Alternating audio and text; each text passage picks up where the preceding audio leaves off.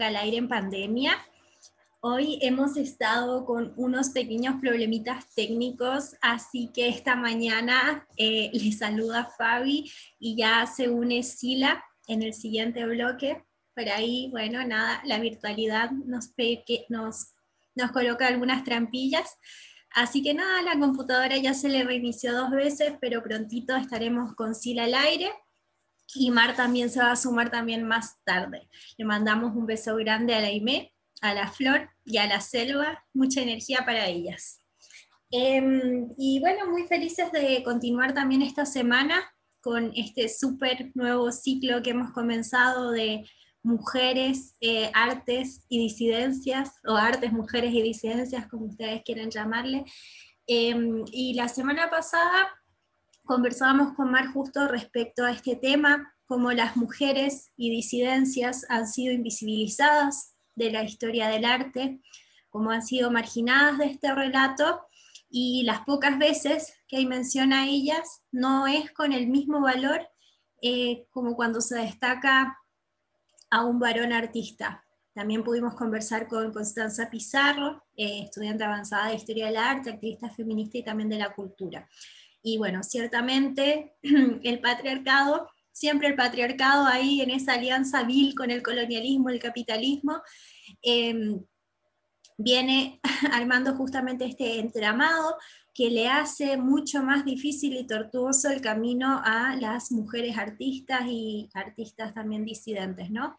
Así que hoy queríamos compartir con ustedes un poquito más de este recorrido ya más en profundidad o en particular a lo que es las artes visuales y plásticas. Si bien Coti la semana pasada nos contaba que, esta división ya empieza a borrarse desde la contemporaneidad, empieza a ver más esto de, la intervención, eh, el happening, ¿no?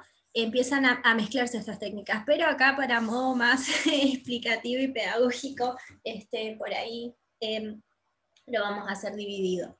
Pero bueno, antes de, empezar ya con el bloque, decirles que muy felices de compartir nuevamente este espacio con ustedes y nos pueden, como siempre, contactar a nuestras redes sociales. Está el mail tanga.al.aire.gmail.com Por supuesto, en Instagram también nos pueden encontrar, nos pueden mandar un mensajito, pedir algún tema o alguna sugerencia para alguno de los bloques y nos encuentran como tanga-al-aire. Y por supuesto, la candente línea de WhatsApp, siempre activa, siempre fuega, el más 54 9 2 6 1 38 32 uno, dos, siete. Así ahí con mucho fuego, porque esta mañana, al menos acá en Viña, está eh, bastante nublado y hace frío, así que este fuego que les acompañe todo su día y su jornada en el momento que escuchen este programa. Pero bien, eh, ya entrando en tema, eh, como les comentábamos, hoy queremos hablar más este recorrido eh, que tienen las mujeres artistas y los artistas disidentes em, en torno a las artes visuales y plásticas. Es un camino que es complejo porque ya conversábamos la semana pasada que desde el momento que logran ingresar a la academia, las y les que logran, porque realmente en ese momento era la mayoría varones, eh, que, y las que entran em, se encuentran con un montón de obstáculos, como esto que comentábamos, ¿no? Eh, que hay ciertas eh, áreas, como por ejemplo el dibujo de desnudos, de cuerpos desnudos, eh, al que a las mujeres no se les dejaba ingresar, donde las mujeres más bien eran pensadas como únicamente modelos dentro del taller. Este taller que también está construido en una lógica muy patriarcal, entonces por tanto la dejaba al margen de esto. Em, y por supuesto, mucha censura respecto a lo que buscaban pintar, plasmar, esculpir, y esto claramente también se, se manifestaba en tanto la posibilidad de poder exponer o no. Coti nos comentaba también que en general eh, las mujeres en este trayecto de la historia siempre pensadas como en esa figura doméstica, confinada al espacio privado del hogar, eh, lo que pintaban eran principalmente naturalezas muertas, porque también para salir, para ver otros objetos, para ser plasmados, requerían el permiso de un varón, ya sea el padre, el hermano, el marido. Entonces vamos a ver claramente quienes em, eh, transgredieron estos espacios eh, fueron grandes rebeldes, ¿sí? Y, por eso también se las miró con un ojo muy crítico, de alguna manera, al revelarse a esta norma, a este orden preestablecido. Así que creo que eso es muy interesante tenerlo en cuenta y también recordar cómo em, también en el transcurso de esta historia del arte se pensaba a la genialidad artista siempre pensándolo en el varón, ¿no? El genio artista como, o el gran maestro, como Da Vinci, Botticelli, pero cuando nosotras pensamos, por ejemplo, en la maestra, como que nos viene a la cabeza en este em, lenguaje y concepción del pensamiento tan patriarcal como una gran artista, sino que más bien se tiene como esta idea de educadora, ¿no? Entonces, en ese sentido, em, bueno, ¿no? Todo el pensamiento siempre en torno al varón, y había dos ideas de cómo el artista, en general varón, llega a ser artista, y esto es a través de dos caminos.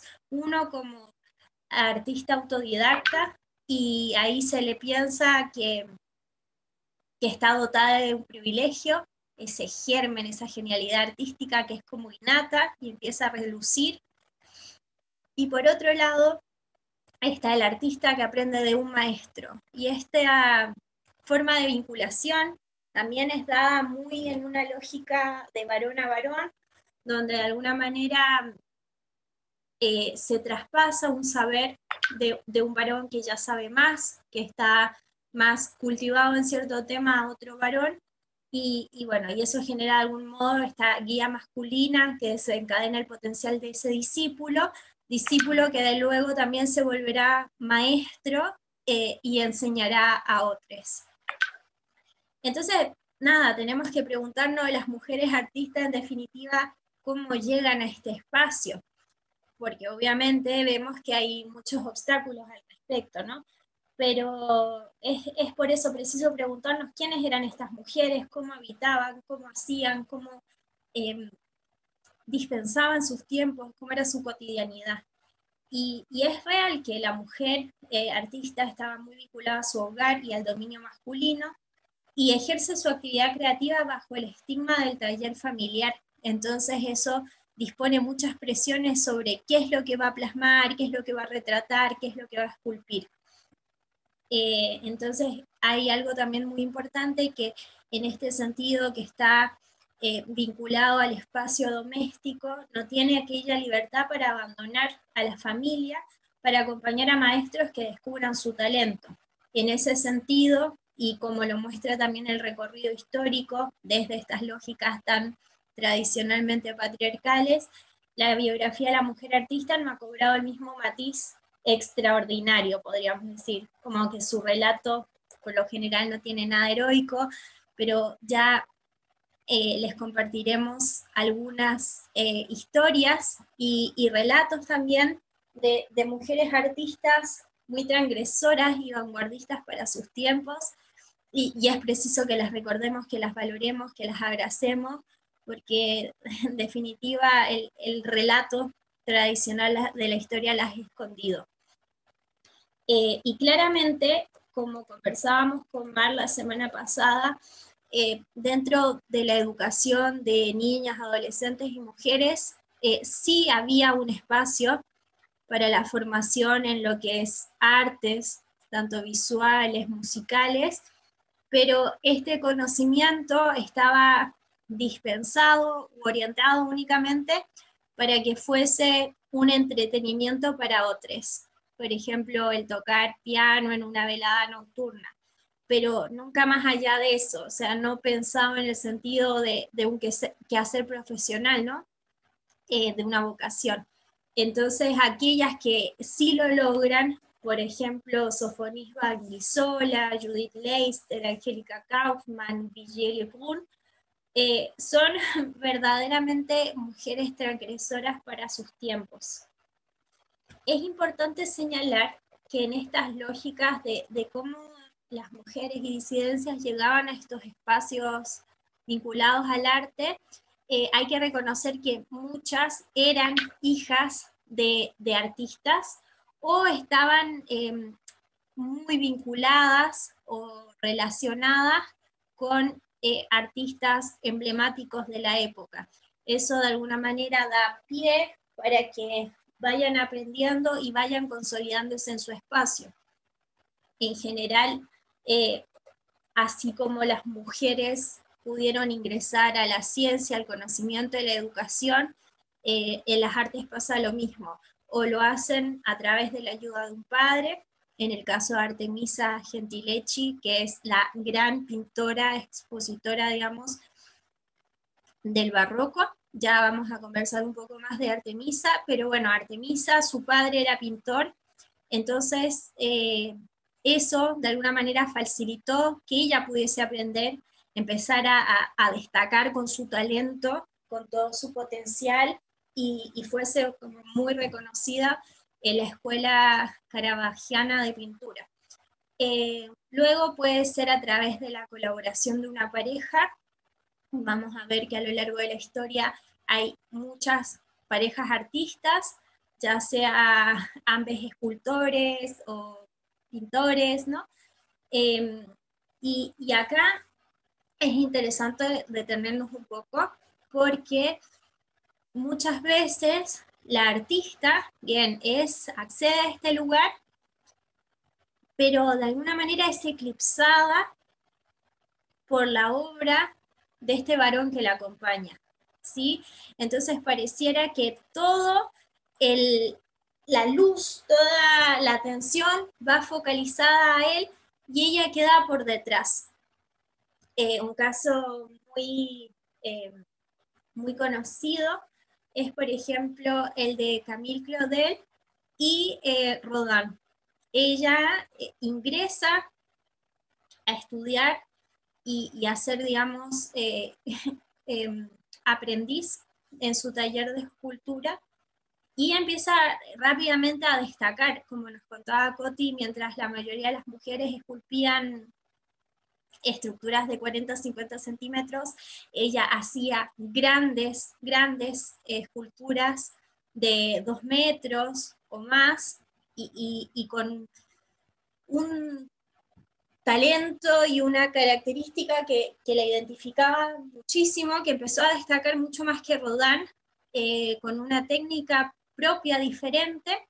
Sin embargo, los medios la empezaron a cuestionar, a decir que en realidad las obras no eran de ella, sino que eran de Rodán y ya ponía el nombre. Y, bueno, y no se le dio el valor eh, correspondiente. Después recordemos, Coti nos contó, ella después terminó siendo ingresada en una institución de salud mental, donde pasó los últimos 30 años de su vida hasta que murió en, esa, en ese nosocomio, en esa institución. Entonces son muchas las artistas que reciben finalmente el valor a su obra em, en forma póstuma. Y después es necesario destacar otras dos formas que em, mujeres y disidencias pueden ingresar a estos espacios, y es por ingenio propio, ya sea ingresando em, a los conventos porque ahí, bueno, ingresan y pueden acceder a la lectura, a la escritura, a muchos textos.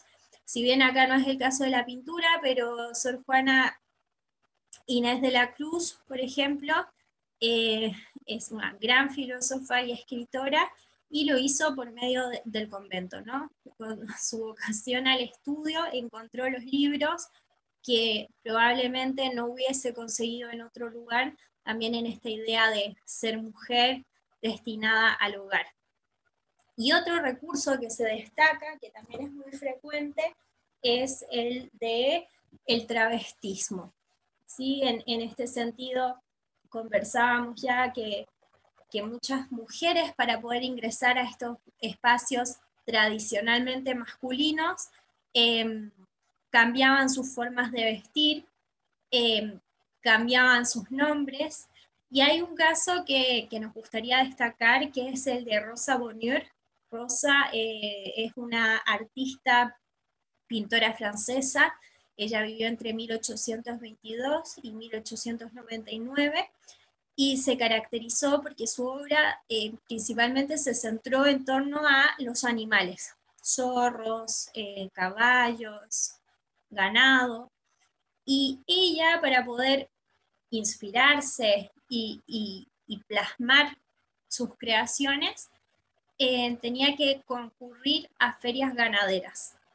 Estas ferias ganaderas eran, por supuesto, espacios que eran principalmente transitados, habitados por varones, y ella también para la comodidad de, poder trabajar, caminar, subirse, bajar y, poder plasmar, requería usar pantalones. Y para ir a este espacio necesitaba usar pantalones. Y era tan como fuerte eh, todavía esto de la impronta de, salir al espacio público y que se necesitara un permiso, que ella tenía que pedir permiso para em, utilizar pantalones en espacios públicos. Así que Francia, el Estado, le, le otorgaba un permiso y que dice permiso para travestirse por seis meses. Y ese permiso, bueno, ya lo tenía que ir renovando. Obviamente que empiezan después a, generarse ciertas lógicas, por ejemplo, en esto que para pintar en el exterior necesitaba como el, el permiso de un varón eh, empiezan las mujeres a agruparse para ir ya en forma colectiva y eso también da cuenta de, una resistencia a este dominio patriarcal de los espacios, porque en el fondo es em, obstruir sus libertades y justamente imposibilitar esto, ¿no? El, pintar, el plasmar, el crear, el expresar.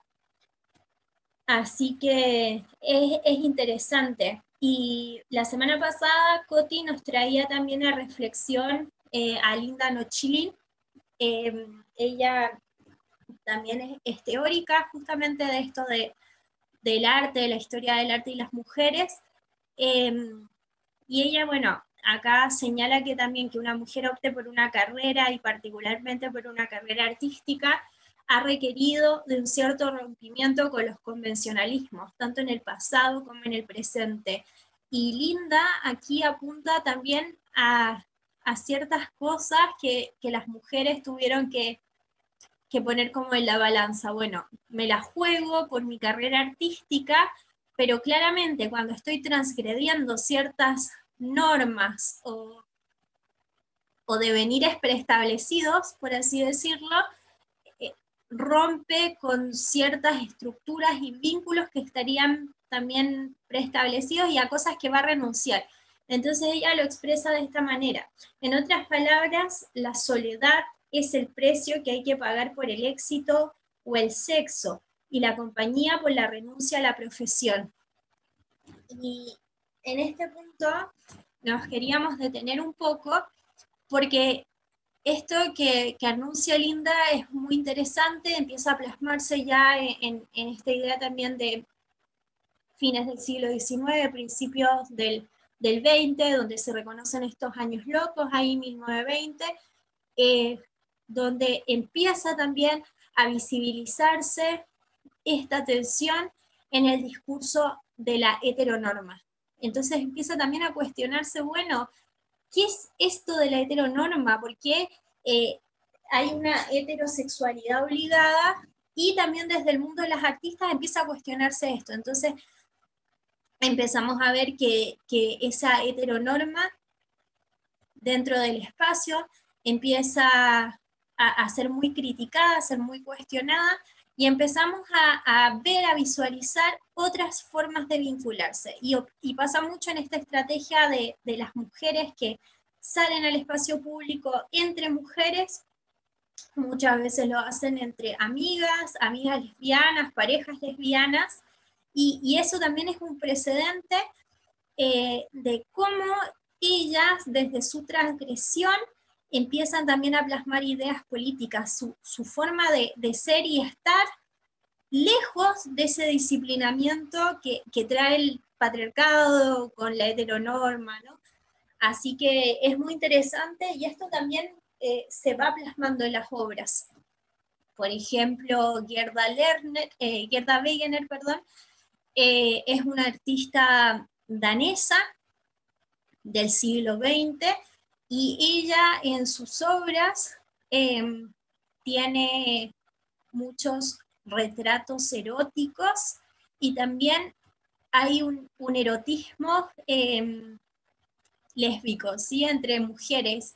Y, es muy interesante porque obviamente eh, sale de los parámetros habituales, porque en esta idea, en esta lógica, cuando las mujeres ya también empiezan a ingresar a la academia, eh, como que está pensado, ¿no? Va a pintar esto, va a pintar lo otro, entonces cuando pintan algo distinto genera una crítica, pero es muy interesante porque es como lo, que comentábamos con Mark, o sea, una vez que, eso sale, que se refleja, eh, genera obviamente una repercusión social y en las personas, y, esto eh, es muy disruptivo y eso es lo hermoso también de lo que puede llegar a transmitir el arte. Eh, bueno, eso es, muy interesante. Y acá eh, en la historia también se cita Ana Klunke, eh, y esto lo expresa también Michel Perrault en, su libro Mi historia de las mujeres. Y, bueno, y están estas estrategias, ¿no? De unirse a las compañeras, a las parejas, para resistir en el espacio, resistir contra este patriarcado. Eh, es muy interesante e importante también que podamos pensar eh, a la mujer artista dentro de su cotidianidad. Eh, habíamos recién hablado de las dificultades que, que implica la academia, este trayecto, pero también la vida cotidiana de las mujeres artistas no era sencilla. Ya veíamos que se le impedía muchas veces mostrar su arte, exponerlo. Entonces, eh, recordar también que el, taller en sí es un mundo de varones en el que ellas solamente eran admitidas como modelos, estas musas, y las mujeres no tenían los medios para tener un taller. Entonces eso hace nuevamente que estén relegadas a sus hogares. Pintan en un rincón de su vivienda y les falta dinero para comprar los materiales necesarios. Eso nuevamente da cuenta de determinantes sociales en este marco de asimetría patriarcal eh, que les impide desarrollarse en, forma plena, porque es como decía Virginia Woolf en su ensayo cuarto propio, cuando se dispone de ese espacio, eh, están todas estas libertades para crear pero claramente si, si el lugar no está, no están los medios, esto se hace mucho más complicado. Eh, mucho de lo que se sabe de la cotidianidad de las, de las mujeres artistas ha sido recuperado a través de testimonios y uno muy importante es el que otorga Marie Bashkirtsev, es una artista rusa que muy joven se mudó a Europa eh, y empezó a estudiar primero canto, pero debido a una afectación laringea, ella no pudo continuar esta carrera artística musical, entonces empezó a pintar. Eh, ingresa también tempranamente a Bellas Artes y empieza a ser muy destacada.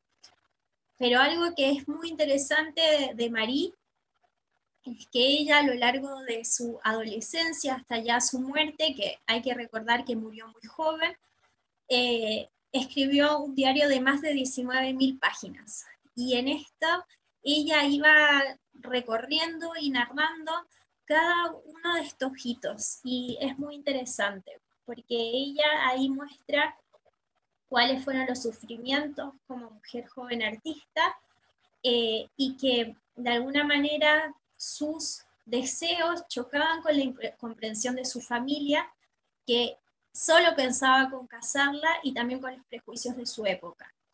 Eh, en cuanto a la formación, deplora una insuficiencia, el machismo y la condescendencia que le dan muestra a sus profesores.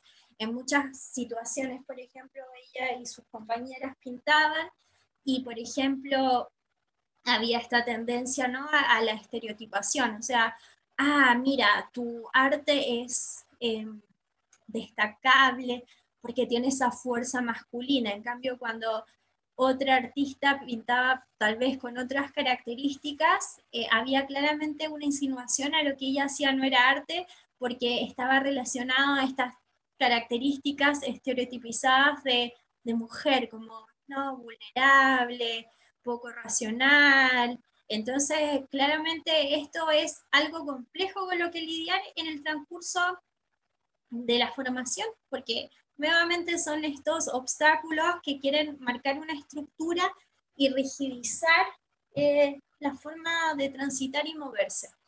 En 1881, eh, Marie, eh, junto a otras mujeres pintoras y artistas, fundan un espacio también justamente de mujeres artistas. Y esto fue una idea junto con otras, pero se destaca la escultura francesa Hélène Bertrand. Em, y bueno, en esto también de, las situaciones de, muchas carencias y vulnerabilidad, eh, Marie fallece a los 26, 27 años por causa de una tuberculosis. Y bueno, esto también da cuenta de, la situación de, de, hacinamiento, de pobreza, y, nuevamente, el patriarcado esbozando determinantes sociales de inequidad.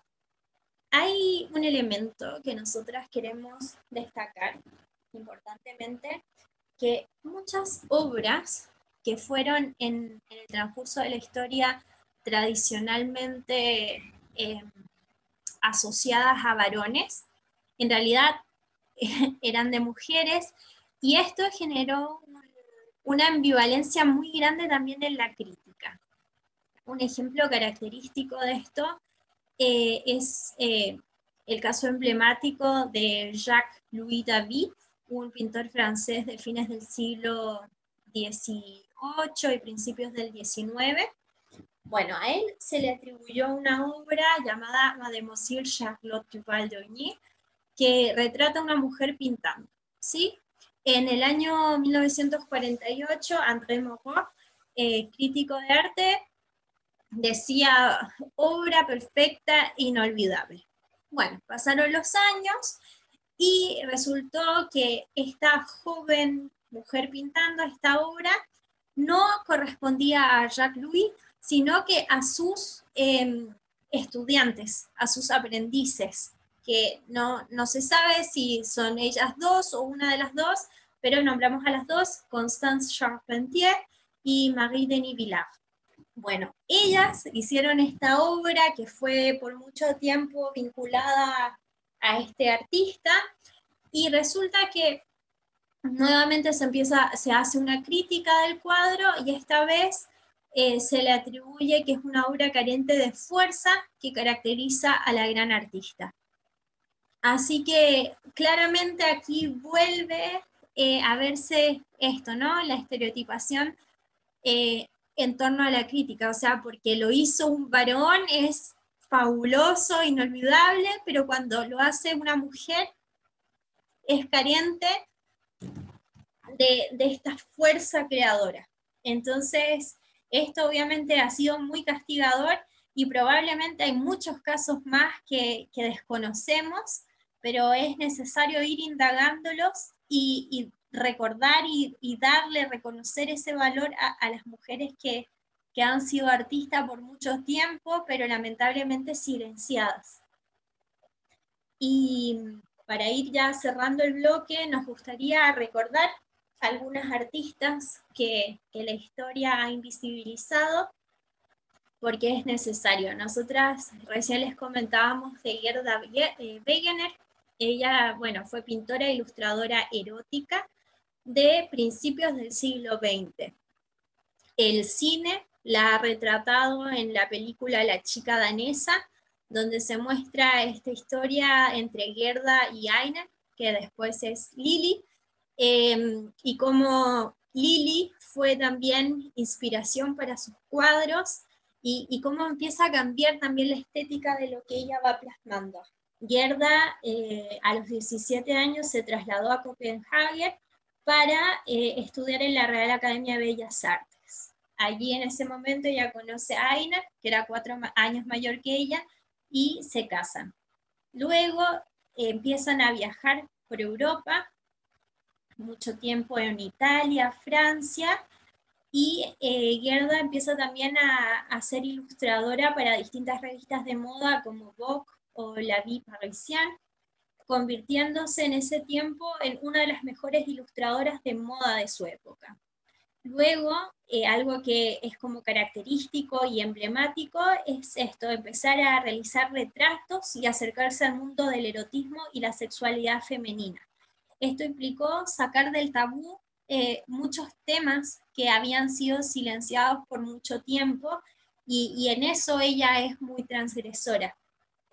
Bueno, lamentablemente em, es una artista que pese a todo el trabajo que hizo, em, no se le dio el lugar, el espacio, muchas veces se le censuró también sus em, muestras y fallece finalmente en julio de 1940, recordado solamente por una pequeña esquela en un diario local.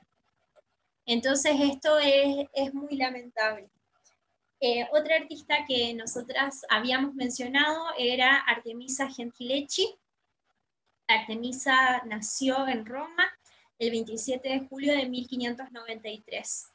Ella, bueno, como decíamos, fue hija mayor del pintor Horacio Gentileschi, uno de los representantes de la Escuela Romana de Caravaggio. Eh, como les mencionábamos, por la influencia del, padre, Artemisa eh, tempranamente es introducida a la pintura en el taller de este, donde aprende dibujo, la forma de empastar colores y dar brillantes a los cuadros. Pero ella pronto iba a mostrar también su estilo propio, esto de imprimirle a los cuadros una fuerte tensión dramática apoyada por efectos teatrales. Algo que muchas y muchas críticas dicen que aprendió directamente de Caravaggio. A los 17 años, eh, Artemisa firmó su primera obra, Susana y los viejos. Y a la edad de 19, ella recibió un preceptor privado, Agostino Tassi, este sujeto eh, en 1612 la violó, el padre llevó a Tassi a juicio, eh, a Artemisa no se le creyó, incluso se la torturó para que confesara, digo entre comillas, la verdad. Finalmente a Tassi se le dio prisión, pero quedó libre a los ocho meses. Pocos meses después, de este suceso, de este abuso, Artemisa comenzaría a pintar su cuadro más famoso, llamado Judith decapitando a Holofernes. Este terminaría en el año 1613 impresionó a las críticas del arte por la violencia de la escena que representaba. Esta obra, que es muy nombrada, eh, muchos siglos después fue interpretada por psicólogos y dan cuenta en, este análisis psicológico, psicoanalítico, eh, que da cuenta justamente de este deseo de venganza respecto a la violencia y humillación que ella había sufrido por parte de Tassi. Eh, Artemisa pasa a la historia como una de las primeras pintoras barrocas y artistas más completas y talentosas de su generación, pintando cuadros históricos y religiosos y también plasmando temáticas que para esa época eh, no hubiesen sido pensadas y menos a manos y pincel de una mujer. Y bueno, es importante también señalar a las pintoras latinoamericanas. En este caso vamos a comentar también la obra eh, de dos pintoras argentinas, eh, Nora Borges y Marta Minujín. Nora Borges, una artista de vanguardia, eclipsada sin embargo por su hermano, el escritor. Eh, Nora eh, nació en Buenos Aires y falleció también en la misma ciudad. Ella vivió desde 1901 a 1998. Eh, su seudónimo fue Leonor Fanny Borges y fue una destacada pintora y silógrafa argentina gran tiempo ella lo pasó, desarrolló su sus estudios en Europa, primero en Suiza, eh, donde estudia la Escuela de Bellas Artes de Ginebra, luego, eh, producto también de la Primera Guerra Mundial, ella establece vínculos con artistas refugiados y esto provocó también que empezaran a conocer otros movimientos de la vanguardia junto a su hermano, ya sea el expresionismo, el cubismo, el futurismo, y esto también empezó a ser plasmado en sus cuadros, en sus obras. Eh, en Lugano también aprendió la técnica del grabado en madera y sus primeras silografías eran de temática religiosa, eh, incorporando también técnicas expresionistas combinadas con elementos primitivistas y post-cesenianos algunos años los transcurrió también en Mallorca y ahí descubrió eh, nuevos paisajes eh, que también empezaron a ser plasmados en su obra. Finalmente ella regresa a Buenos Aires y empieza a ver un, claro impacto y una diferencia en lo que era retratado en Europa versus a lo que se retrataba en Buenos Aires y ella empieza a hacer como una especie de, sincretismo entre estas dos eh, lecturas del arte. Así que ella también ilustró muchas obras de autores y autoras reconocidas como Victoria y Silvina Ocampo, Julio Cortázar, eh, entre otros más. Y Marta Minujín es eh, una artista más contemporánea la comentaba también Coti en la entrevista de la semana pasada. Marta nació en 1943 en Buenos Aires. Eh, a los 17 años recibe una beca del Fondo Nacional de las Artes y se muda a París. Ya en el 63 ella realizaría su primer happening, esto es una intervención de un espacio. Esta se llamaba La Destrucción y fue en un terreno vacío en el Impasse Ponsan.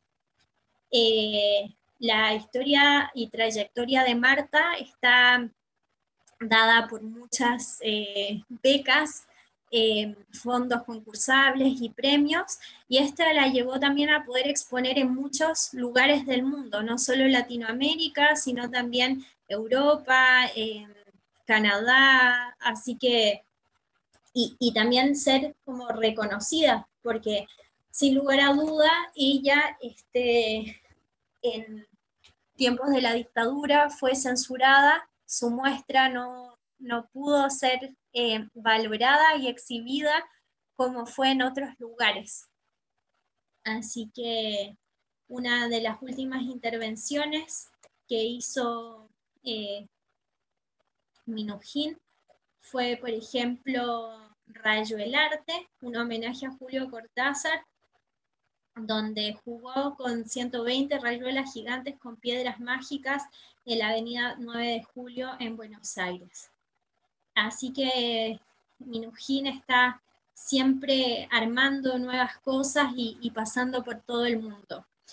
Y dentro de eh, las artistas latinoamericanas, también en Mendoza se destaca Rosalía Levinsky de Fleischmann.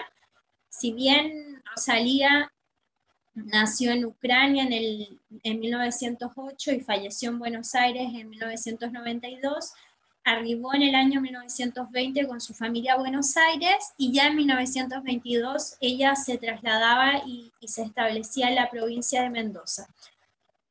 Cursó estudios en la Academia Provincial de Bellas Artes, donde egresa en el año 1946 con el título de profesora. Y sus primeros contactos con la pintura fueron eh, plasmando a la figura humana y el paisaje.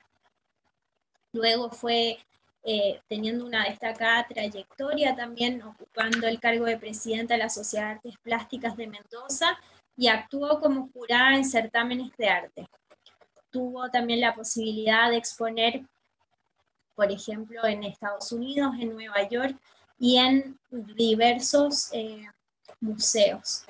Así que su vida fue dedicada a esta creación pictórica y también a, poder recorrer y experimentar en otros ámbitos plásticos, como los murales, los tapices, las máscaras y vitrales.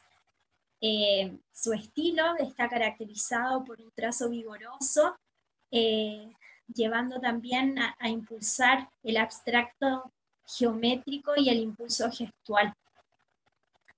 Así que es muy importante recordarlas, abrazarlas y llevándonos también a, a estos nuevos formas de plasmar arte, queremos eh, traerles e invitarles a que conozcan a Mujeres Públicas. Es un colectivo de artistas eh, feministas y activistas de Argentina.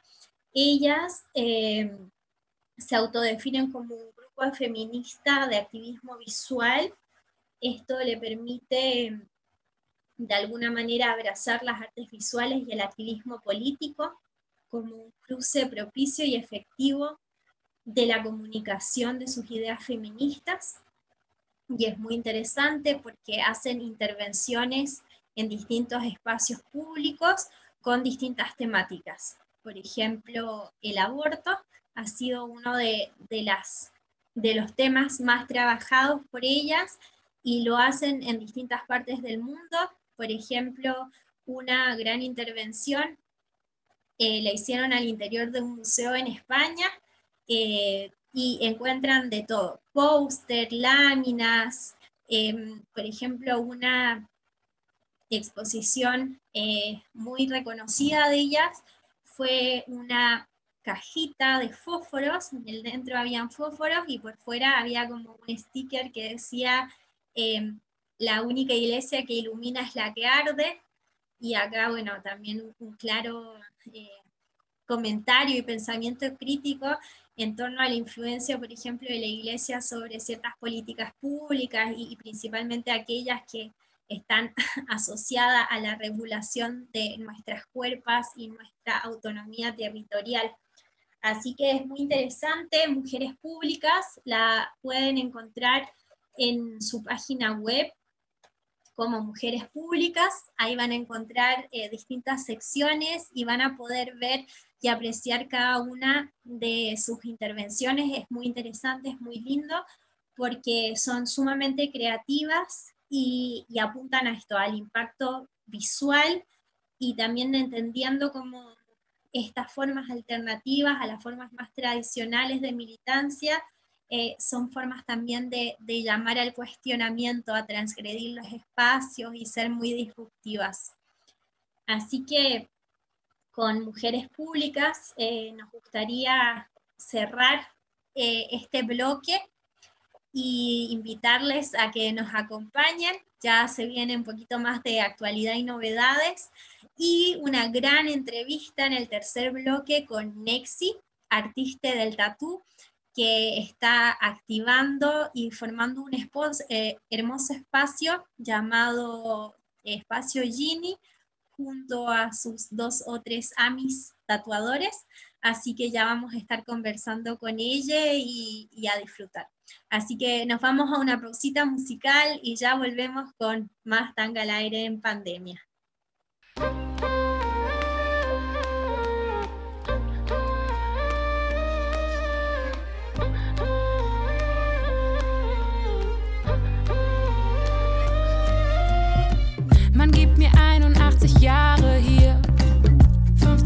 Wochen Arbeitstier. Ich lächle so 13 Minuten pro Tag. Nehm jeden zweiten Sommer Urlaub mit. Krieg 1,5 Kinder im Schnitt und 45.000 brutto im Jahr. Ist das alles, was zählt?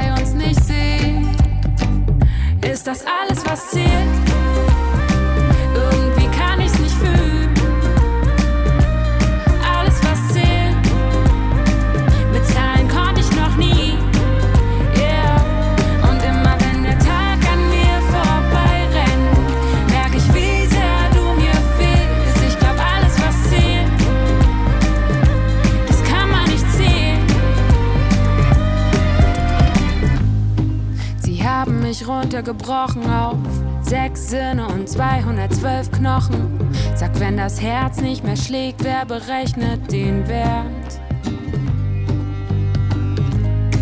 Sie haben mich runtergebrochen auf 30 Billionen Zellen und 212 Knochen. Doch das eine Herz schlägt und sehnt sich nach mehr. Ist das alles, was zählt?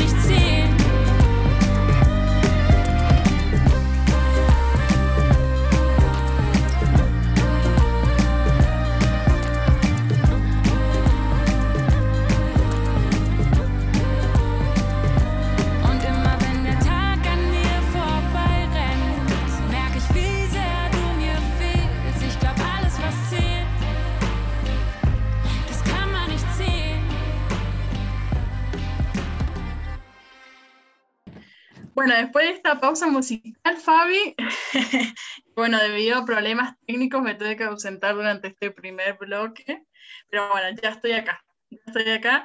Así que bueno, empezamos nuestro segundo bloque de actualidad y novedades, como siempre. Durante esta semana han habido un montón, un montón de noticias muy importantes.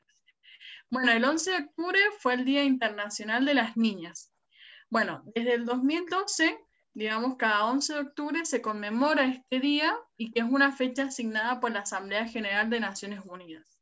Es un día de lucha y que tiene una gran importancia al reconocer a las niñas como sujetas de derecho. Esto nos parece sumamente importante porque, bueno, como sabemos, siempre el autocentrismo, digamos, y, y además también entender que ellas son protagonistas de sus historias y de sus procesos sociales.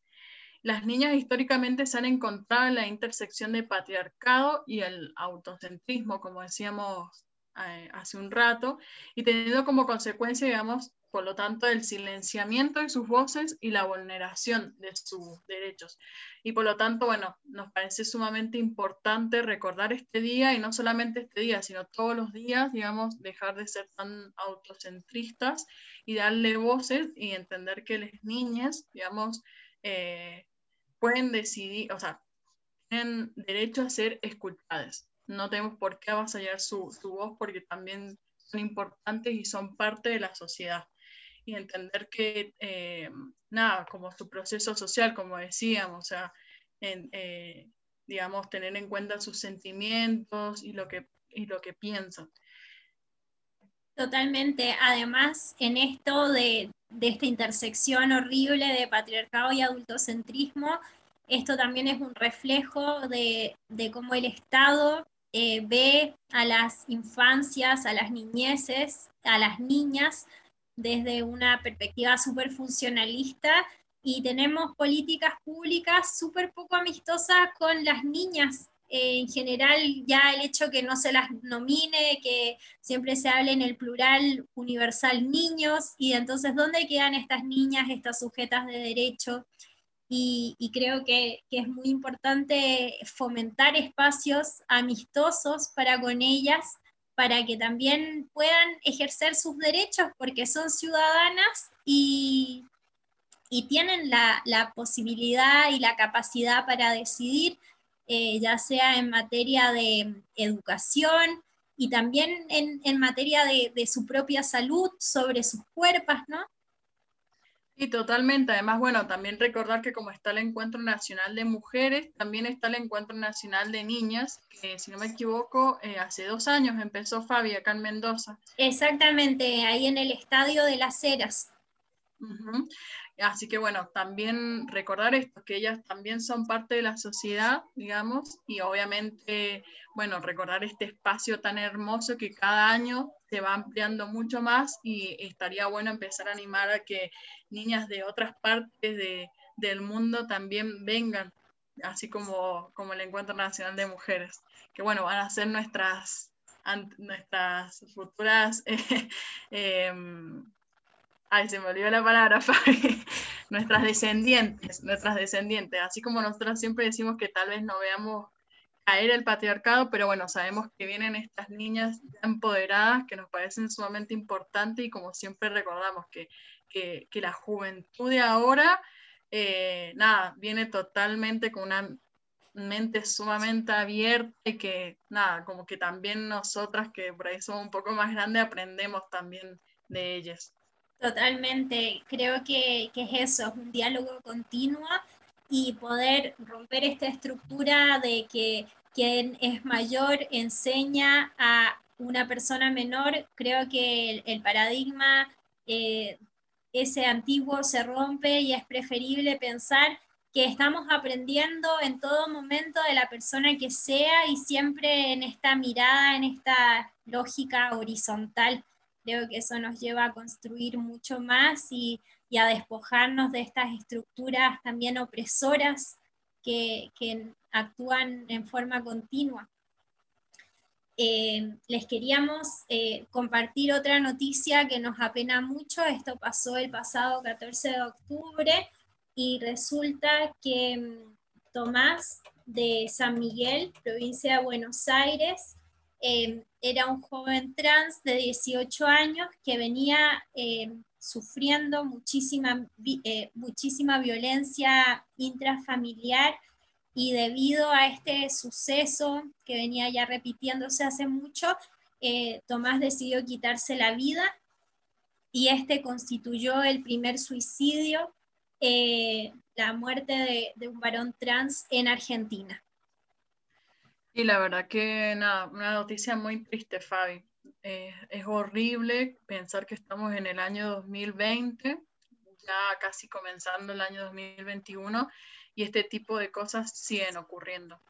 Entonces, nada, como recordar esto, que, que la lucha, digamos, de la comunidad y sobre todo el apoyo a las personas trans, que, bueno, que constantemente siguen siendo violentadas y olvidadas por el Estado, nada, apoyarlas y que tratar de, evitar que estas situaciones sigan sucediendo y por lo tanto por eso también pedimos constantemente la educación sexual integral. O sea, como que todo va de la mano. Así que nada, como seguir luchando eh, por esto y que, eh, digamos, las personas trans dejen de recibir esta violencia, ya sea por parte del Estado, así como también la violencia familiar, porque claramente yo creo que lo que más duele de todo esto, que tu propia familia, digamos, en porque es tu primer círculo y por el cual deberías ser protegida, nada, te termine tirando al suicidio.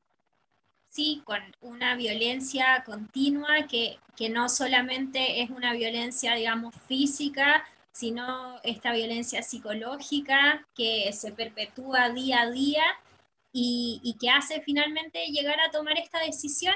Y, bueno, en este momento, como decías tú, Sila, nadie debería verse envuelta en este contexto tan violento de tener que llegar a tomar esta decisión.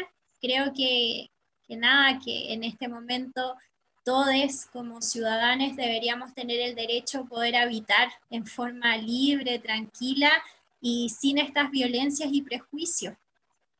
Sí, totalmente. Además, empezar a normalizar, o sea, no somos anormales, las lesbianas existimos, las personas trans existen, van a seguir existiendo.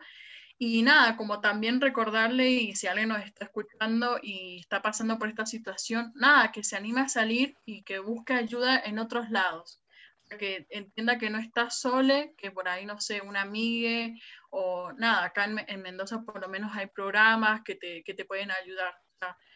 Nada, que, no se hunda en eso y que trate de salir y nada, más allá de que es la familia, a veces la familia, no sé, también si nos hace mal, alejarla, digamos, para, porque como siempre decimos, primero está UNE y la salud mental.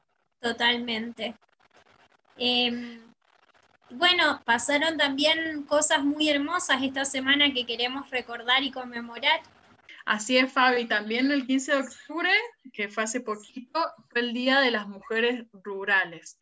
Eh, bueno, en diciembre del 2007, la Organización de las Naciones Unidas estableció este día como el Día Internacional de las Mujeres Rurales, con la premisa de reconocer a la mujer rural por su trabajo incansable para el desarrollo, agrícola y rural. Digamos, en su declaración la la ONU también hace un llamamiento a los estados nacionales para que mejoren las condiciones de estas mujeres, prestando atención a sus necesidades y además también para empoderarlas en el ámbito social y económico, porque también las cifras marcan que son el 43% de la mano de obra agrícola, o sea, no es poco, no es poco. Y seguramente ahora debe estar como casi en un 50%, o sea, casi la mitad, digamos, y en su trabajo ayudan a asegurar la alimentación de sus comunidades, o sea, también muy importante, así como la de proporcionar alimentos a países enteros. Entonces, nada, como también recordar que existen las mujeres rurales, o sea, también salir de, de no todo, todo acá en, la ciudad, por así decirlo, sino también que ellas existen, que son una parte muy importante, digamos, y nada, ayudarla también a esto, de, de empoderarlas, de no olvidarnos de ellas.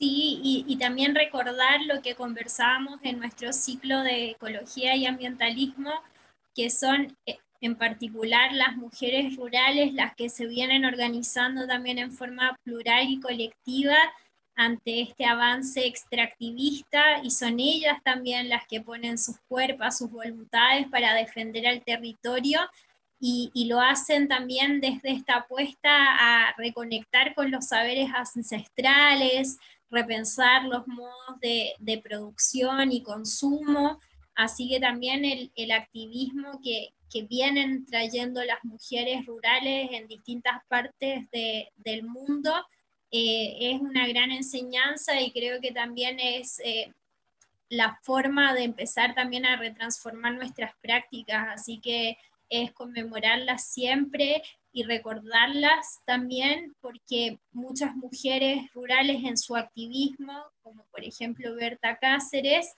eh, de Honduras, han sido asesinadas justamente por esto, por, por visibilizar estos hechos que al patriarcado y al capitalismo tan cómodamente les conviene esconder. Sí, totalmente, Fabi, como vos decías. Bueno, y otra de las noticias también importantes que ocurrió también el 15 de octubre es que se aprobó la inserción laboral trans en Maipú. El Consejo Deliberante aprobó por ordenanza la iniciativa nace desde el proyecto de Jessica Bustos, que es parte del Frente Izquierda, en donde personas transexuales, travestis y transgénero podrán ocupar un mínimo del 2% de cargos. Bueno, esto llevó varios meses de debate, obviamente, donde precedieron a la aprobación de la ordenanza en el departamento de Maipú y esto se dio en la mañana del jueves 15 de octubre. Así que nada, esto será aplicada, eh, esta, digamos, esta, esta inserción laboral por la Dirección de Recursos Humanos a través del programa de inclusión laboral para personas transexuales, travestis y transgénero, en colaboración con la Dirección de Empleo, el Departamento de Niñez, Adolescencia y Familia y la Dirección de la Mujer o las áreas que en el futuro la reemplacen. Bueno, y otra de las cosas que también quería agregar eh, en esta parte, que bueno, que pasó en este, creo que ayer, si no me equivoco, ayer 16, eh, bueno, desde las transmasculinidades de Mendoza, ¿sí? repudiamos el comunicado de la dirigencia del PRO Maipú, donde textualmente exponen que el cupo trans es discriminatorio y no inclusivo. Bueno, este es un perfil, sí que existe en Instagram, que se llama transmasculinidades.mendoza, que surgió hace poquito. Bueno, y según lo que dice el PRO, porque sacaron una imagen, por lo que estuve eh, viendo, dice que la dirigencia del PRO Maipú apoya la inclusión de personas trans y no coincide que deba incluirse por cupo. Sí a la inclusión y no la discriminación. Sí a las capacidades sin cupo. Siguiendo un discurso diciendo de que, que por qué había que sacar un cupo, si todas las personas somos iguales, habría que ir por la inclusión, pero es como, señor, se olvida que no es tan así, o sea, no es así si sacamos, obviamente que habría que llegar a un, a un mundo o a un momento en el cual las personas trans no tengan que estar sacando estos decretos y estas leyes para que sean reconocidas por el Estado. Porque nada, se ve que esta persona se ve que no sabe lo que está pasando, obviamente que no, porque es del PRO, a la gente del mal. Se tenía eh, que decir y se dijo. así es, así es, Fabio había que decirlo. Claramente no es estar teniendo conocimiento de esto, o si lo tienen, lo obvian, porque claramente no, no quieren quedar mal y quieren quedar siempre como inclusivos. Como siempre decimos, esta gente del mal que se quiere meter o, o, quiere mostrar que tiene algo, algo desconstruido y la verdad que no es así. Así que nada, como obviamente que necesitamos leyes y decretos que amparen y protejan a las personas trans, porque como sabemos, una persona trans tiene una probabilidad de vida de 45 años, o sea, no llega ni siquiera a la mitad, digamos, eh, a la mitad, o sea, ni siquiera a 50 años. Entonces, estas cosas son necesarias porque son olvidadas por el Estado, porque constantemente son vulnerabilizadas y obviamente esto también digamos, de no poder trabajar, por esto mismo también mueren o tienen que recurrir, a prácticas que por ahí no quieren, pero bueno, el Estado y la sociedad las empuja, les empuja a, hacer eso. Entonces, nada, estas cosas son necesarias y hay que aplaudirlas y hay que acompañarlas. Totalmente, Sila, y me cuelgo un poco de tus palabras con, con, el tema de la responsabilidad del Estado y las garantías que debería también extender para que realmente se pueda hablar de un bienestar y justicia para cada persona. Eh, y ahora en estos últimos días ha pasado algo que, que, nos sorprende mucho, bueno, pero que en realidad no nos sorprende tanto, porque el Estado en su caretaje también de, de querer plasmar una política amigable, al final em, también ejecuta un montón de obstáculos para que esto no se cumpla.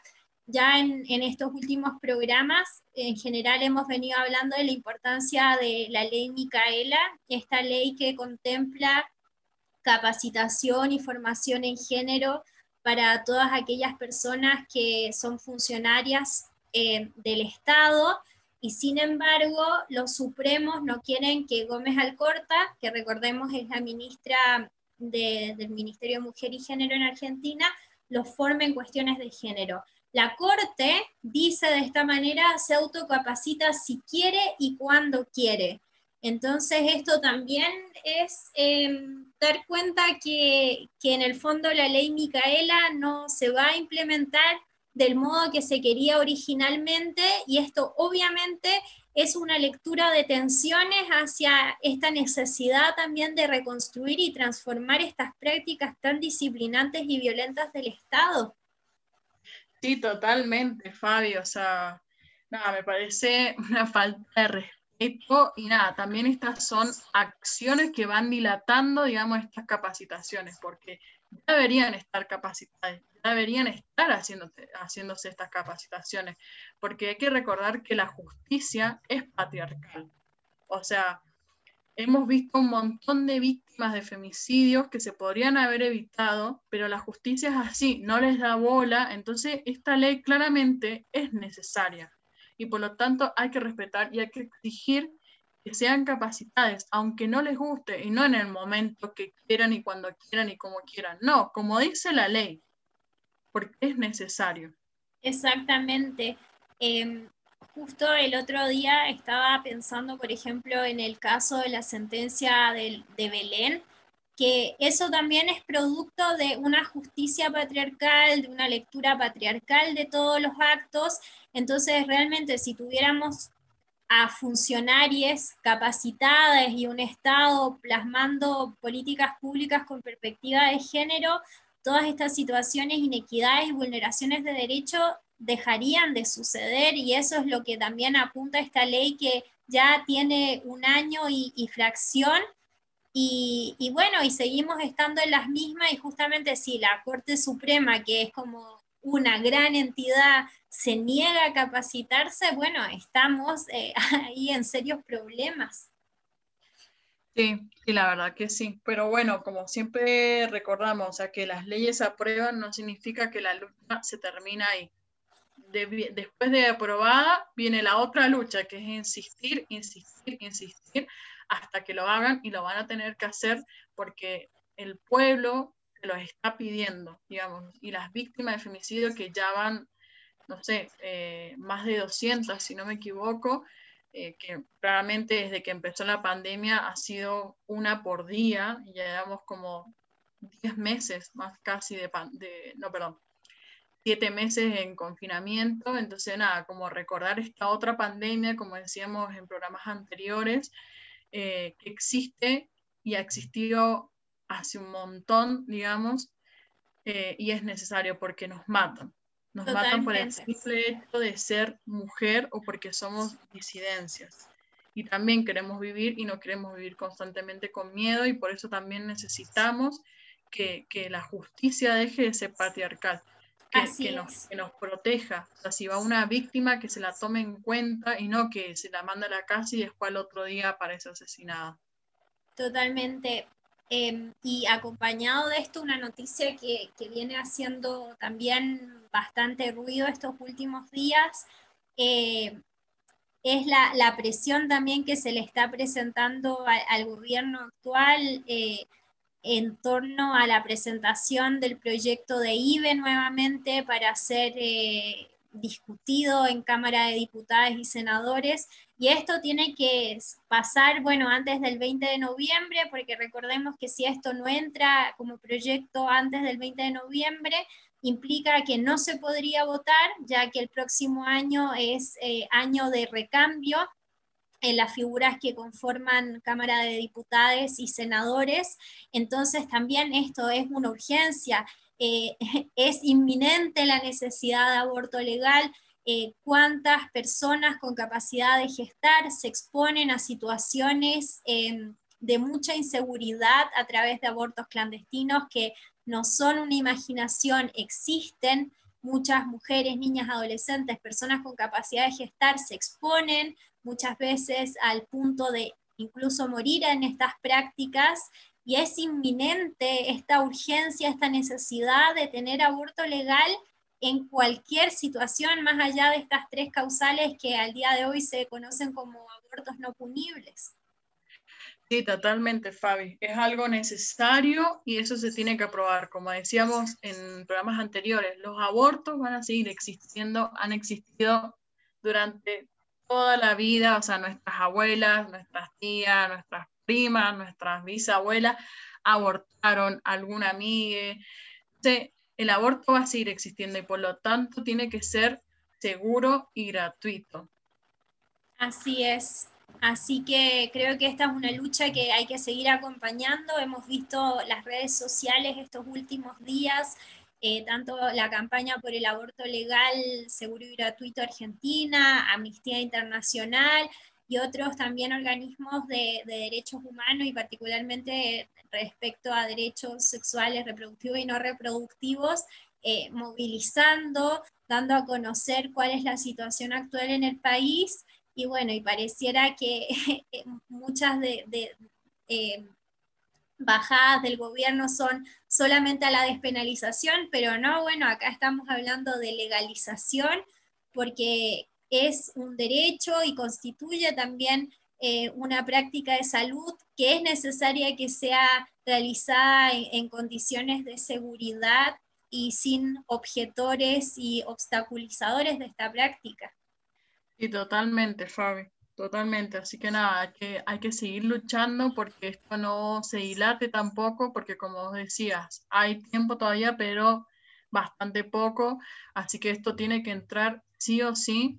Y nada, como también decimos, o sea, no quiere decir porque estemos en un gobierno o un presidente que demuestra, no sé, que es inclusive todo, pero estas cosas no las está haciendo y no las está tomando en cuenta y esto también es una emergencia que lo vimos pidiendo hace más de 10 años, digamos. Si no me equivoco, es la novena vez que se presenta el proyecto, me exactamente, parece. Exactamente, Entonces, esto eh, hay, hay, que, hay que tomarlo y hay que aprobarlo porque es necesario además mucho más ahora que estamos en confinamiento, o sea, pensemos en la cantidad de personas que tienen que deben estar viviendo con su violentador, que deben haber sido abusadas y que encima por el colapso del sistema de salud no puedan abortar.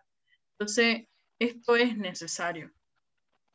Totalmente. Así que, como dices tú, Sila, siempre la lucha sigue, no hay que dar el, el puño, el brazo a torcer y en estos momentos hay que estar más unidas que nunca para seguir exclamando y exigiendo nuestros derechos. Así que con, esto nos vamos a una pausita musical, pero les aprovechamos de contar que en este siguiente bloque vamos a tener tremenda entrevista con Nexi, un ser del bien, del amor y también del, del tatuaje ahí activando en espacio Gingy junto a sus amigues tatuadores, así que quédense que se viene mansa entrevista y ya volvemos con más tanga al aire. De amor, tenía tanto amor o era obsesión hacia arriba, fuiste el que me enseñó, tanto me enseñó, el que me formó, que ingenuo y segura trataba de complacer, de conseguirme tu aprobación y la de otros también. En ese tiempo era otro yo, era otro yo, la que se perdió. Tú me tenías a tu alrededor para acariciar, para agrandarte el ego. Sentí una presión, algo que me ataba. Ahora lo veo con la claridad. Me elegiste porque lo iba a dar. Ya no se trata de ti, no se trata de ti. Sabemos lo que hiciste. Yo era tan susceptible, ya no más, ya crecí. Me decías que nadie iba a querer, nadie iba a querer. Nadie iba a quererme como tú lo hacías. Y te entregué, te di y te entregué, lo di y lo dejé. Todo que equivocada estaba en creerte porque una vida nueva ya venía donde me iban a querer.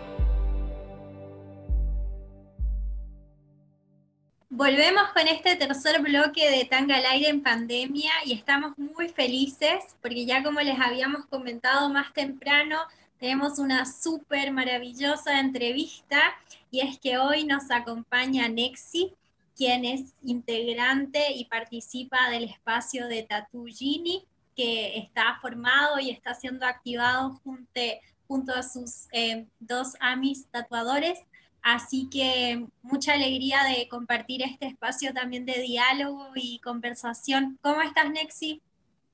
Hola, muchas gracias. Bien, bien, bien. Muy contente acá de estar compartiendo con ustedes. La verdad, muy bonito. Gracias. Y bueno, aclarar que es em, estudio Gingy. Ay, perdón. No, está bien. Como está escrito ahí medio raro, queda una confusión de cómo se pronuncia, pero es Gingy. Bien, estudio Gingy. Y lo encontramos en la cuarta sección, ¿no?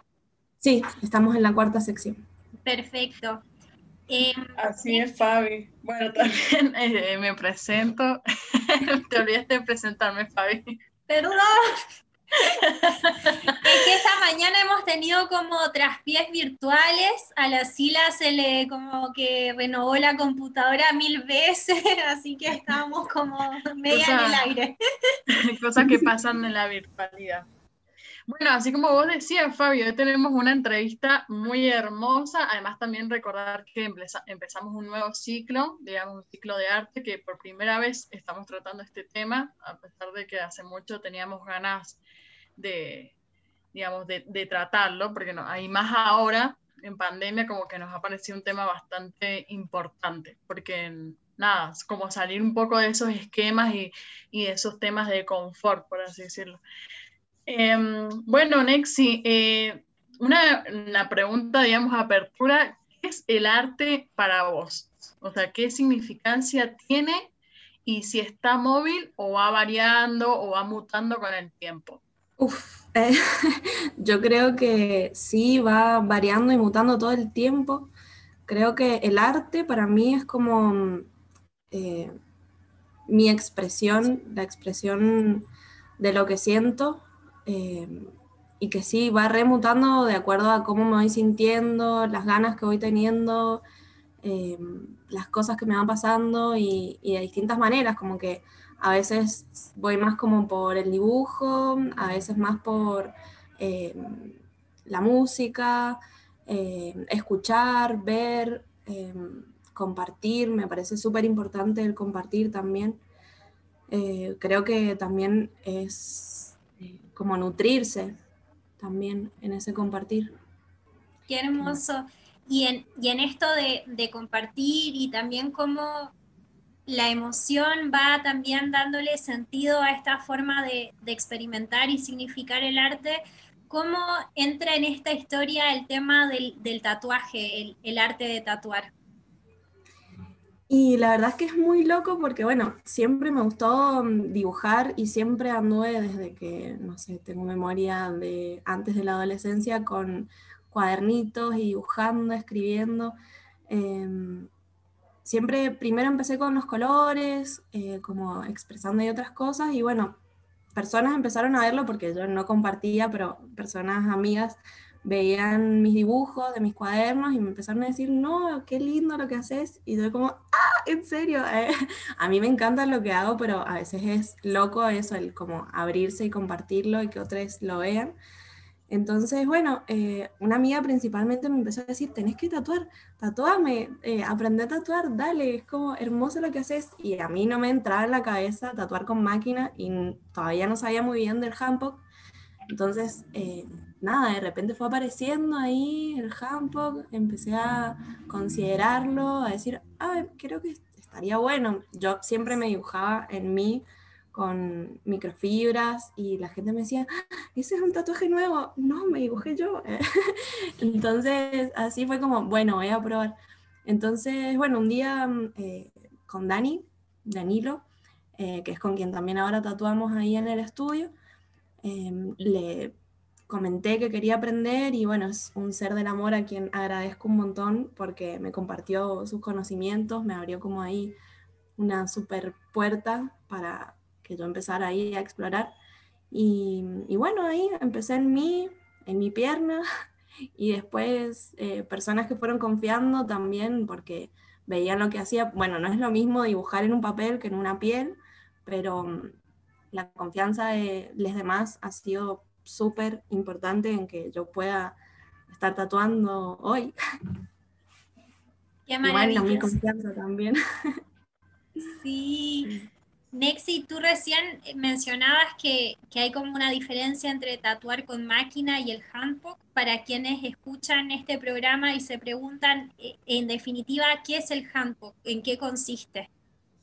Bien, el handbook sería el tatuaje sin máquina. Es eh, directamente la mano y la aguja. Hay personas que a la aguja le ponen un soporte para poder agarrarla mejor, pero yo en mi caso solo eh, tatúo con la aguja. Eh, y esa es la diferencia, no hay un motor, no hay una máquina, entonces el proceso también es más lento y em, tal vez más suave para la piel, el cicatrizado también es distinto, pero bueno, en fin, eh, termina siendo un tatuaje que dura el mismo tiempo y, bueno, ahí también depende de tatuadores cómo eh, vaya quedando según la técnica. Bien. Sí, sí, es verdad. Además, también tengo entendido que con el Hampok hay una curación mucho, bueno, como decía, una curación mucho más rápida, es menos invasivo. Además, también de que, digamos, serían de nuestros antepasados también. antes, y bueno, y en, algunas culturas aún se sigue usando ese tipo de, de, técnica, digamos. Eh, otra de las preguntas, Nexi, es cómo significas, digamos, el tatuar cómo lo experimentas y qué emoción te gatilla, digamos, eh, tatuar. La verdad que son muchas y muy locas que hasta hace poco es como, ah, no lo puedo creer que estoy haciendo esto. Es eh, muy bonito el, la confianza de las personas, el ver también que, que no sé, que lo estoy logrando, que estoy haciendo algo que a mí me gusta y me hace muy feliz. La verdad es que cuando termino un tatuaje quedo como, ¡Ah, quiero seguir, por favor, me tatuaría a mí ya mismo. Em, así que es como mucho amor, lo hago con mucho respeto, con mucho cuidado, porque estoy dejando algo para siempre, no solo el tatuaje en sí, sino la experiencia del tatu, que es algo que a veces el tatuaje puede quedar hermoso, pero la pasaste muy mal o te sentiste, eh, no sé, incómodo, entonces como que son todos aspectos que, como que acompañan a esta experiencia de tatuar personas. Y lo que significa que es otro ser, eh, soy yo con otra persona, también lo que yo siento en ese momento eh, de tatuar también soy consciente de que quiero estar bien y si no me siento bien, no lo hago porque creo que esa energía también se transmite en el tatú, en cómo queda, en cómo la pasamos, los nervios, el trazo, es como, eh, no sé, siento que es súper, eh, no encuentro la palabra. responsable también, digamos, con, con, la piel de la otra persona, porque es como vos decías, o sea, más allá de que a uno le guste tatuar y, quiera hacer un montón de cosas, también hay que tener en cuenta que es la otra persona la que va a tener ese tatuaje y por lo tanto hay que hacerles vivir una linda experiencia, digamos, o sea que obviamente un tatuaje duele, digamos, pero puede ser una, una linda y una rica experiencia que bueno, te deja ganas de, de seguir tatuando también. Y, otra de, las preguntas es cómo, cómo está siendo, digamos, este camino y esta experiencia y este aprendizaje para vos. Está siendo súper enriquecedor y, hermoso, emocionante. Em, también el compartir con Olivo y con Dani, eh, como aprendiendo ahí de ellos.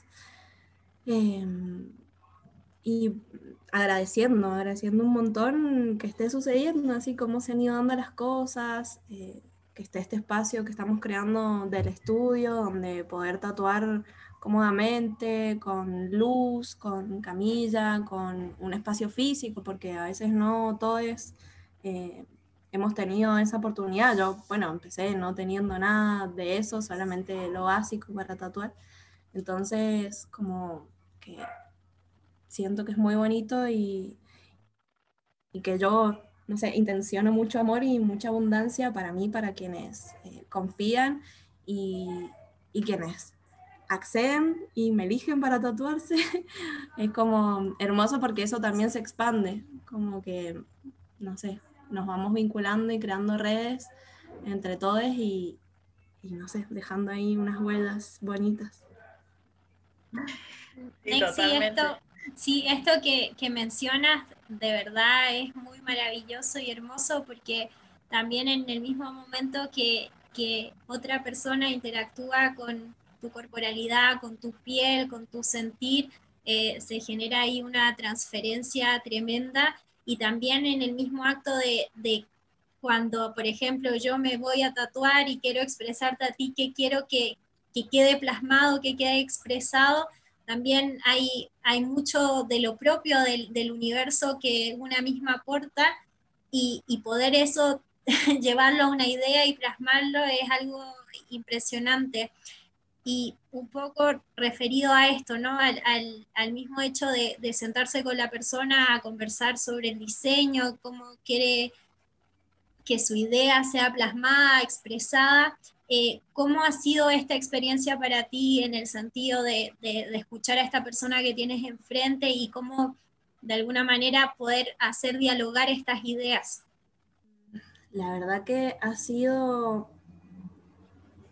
Mm, a ver, como, bueno, tener empatía y tratar de escuchar y escucharme y también comunicarnos eh, como claramente, siempre cuando tienen una idea pregunto un montón, voy haciendo bocetos, em, también a veces pido imágenes de referencia, no me gusta tatuar como algo que ya está hecho, aunque bueno, si alguien me lo pide, obviamente que bueno, si quieres eso, pues eh, te tatuaré eso, pero me gusta mucho más tatuar diseños propios o cositas que me piden cuando me confían esto, así como vos decías, de, venir con una idea, con una intención y que confíen en mí para que a través de mi estilo y mi, persona, em, hacer un diseño único que van a llevar en sus pieles. Em, es como increíble también para mí. Eh, creo que también soy bastante nueva en todo esto y todo me parece como, ¡ay, qué lindo! Gracias. Eh, pero sí, cada vez que ha sucedido eh, me siento muy bien y la persona también y eso me deja muy bien también porque es como, bueno, este camino está bien, estoy bien y, voy a seguir por aquí. y siempre agradeciendo a quienes me confían eso, así como bueno, tengo la experiencia de una amiga que me pidió una ramita de olivo y la primera que hice, yo quedé como, ay, esta me gusta porque es lo que a mí me gusta, em, a través de lo que ella me pidió. Y después hice muchos bocetos más, eh, no, no confiando tanto en el mío, y eligió de una el primero que lo había hecho en base a lo que yo sentía con lo que ella me había dicho, entonces como, bueno, confiar un poco más en que sí, si me está eligiendo y está confiando es porque también puedo transmitir eso que, que quiere. Así que bueno, un poco eso. Sí, totalmente. Además, como vos decías ahí, o sea, tu propio estilo, digamos, o sea, en este último tiempo eh, en, ha empezado a surgir mucho lo que es el arte del tatuaje eh, y bueno, muchos tatuadores nuevos. Em, ha marcado mucho el, estilo de cada uno, entonces eso también como que es importante y es importante, digamos, valorizarlo y todo. Y también otra de las cosas que rescato que vos decías, esto de hacer tatuajes únicos, que muchas veces se ve como no sé, en los estudios reconocidos acá en Mendoza, no sé, llevas algo y te lo hacen y listo, digamos, pero es como lindo eso de como tener un tatuaje único, digamos, que tiene todo este proceso, es, esa comunicación con, con el tatuador también, que me parece algo sumamente importante y además como la, el, el, respeto y la, bueno, y lo que vos decías, esto de la empatía eh, y el involucrarse también en lo, que, en lo que uno está haciendo, no hacerlo porque sí, digamos, sino como, como disfrutar de, de ese arte, digamos. claro. Y además, bueno, yo por lo menos me encantan las cosas que haces. He visto un montón de cosas y me parecen sumamente hermosas. Eh, igual que de tu compa Olivo, eh, que me parecen, bueno, hermosas. Y, y, me parece lindo esto de que empiecen a surgir, empieza a surgir este arte, pero de otra forma, digamos. Porque claramente me parece que no, como que no siguen eh, como la, norma del tatuaje que ya conocemos de antes, por ejemplo, como que todo esto, este nuevo arte como que ha cambiado y, está siendo muy hermoso, o sea, en este último tiempo han visto eh, cosas hermosas, o sea, maravillosas. Eh, bueno, y otra de las preguntas también es esto, o sea, como como vos decías que tenés un estudio que estás compartiendo con otros compas, o sea, ¿qué ha significado esto de colectivizarse, por ejemplo? Creo que es muy importante el colectivizarnos y el compartirnos para nutrirnos, como decía antes, y, para poder mm, eh, sacarlo a veces de, nosotros, como que a veces nos guardamos las cosas o eh, o lo dejamos ahí para nosotros. Entonces el colectivizar, abrir, compartir, nutre a otras personas y a nosotras mismas. Em, como decir, uy, wow, mira, esto que hiciste está buenísimo, eh, también me dispara algo en mí, en mi mente, que puedo agarrarlo y transformarlo, y esto que hice a vos también, o esto que dije, o esto que pienso, em, te puede servir para algo, y yo siento que eso, que el compartir y el colectivizarnos, Em, nos enriquece y nos nutre un montón, nos ayuda a crecer eh, y a cambiar, a seguir mutando. Totalmente, es como un aprendizaje continuo y es sumamente hermoso cuando se puede transitar en forma abrazada junto a otros, em, porque nada, son experiencias que en forma continua van enriqueciendo. Nexi, desde este espacio que vienen formando junto a tus compas, eh, se podría decir que, también es un lugar de resistencia, como también desde, desde activar desde el arte, digamos, el artivismo. Sí, sí, sí, sí, yo creo que es un gran espacio de resistencia. Em, también como, bueno, somos personas que estamos fuera de la heterosis norma, em, también lo que buscamos en este espacio es que las personas que vayan se sientan bien y se sientan cómodas con, todo, eh, respetadas en sus identidades. Y bueno, obviamente buscamos lo mismo, entonces como es recíproco.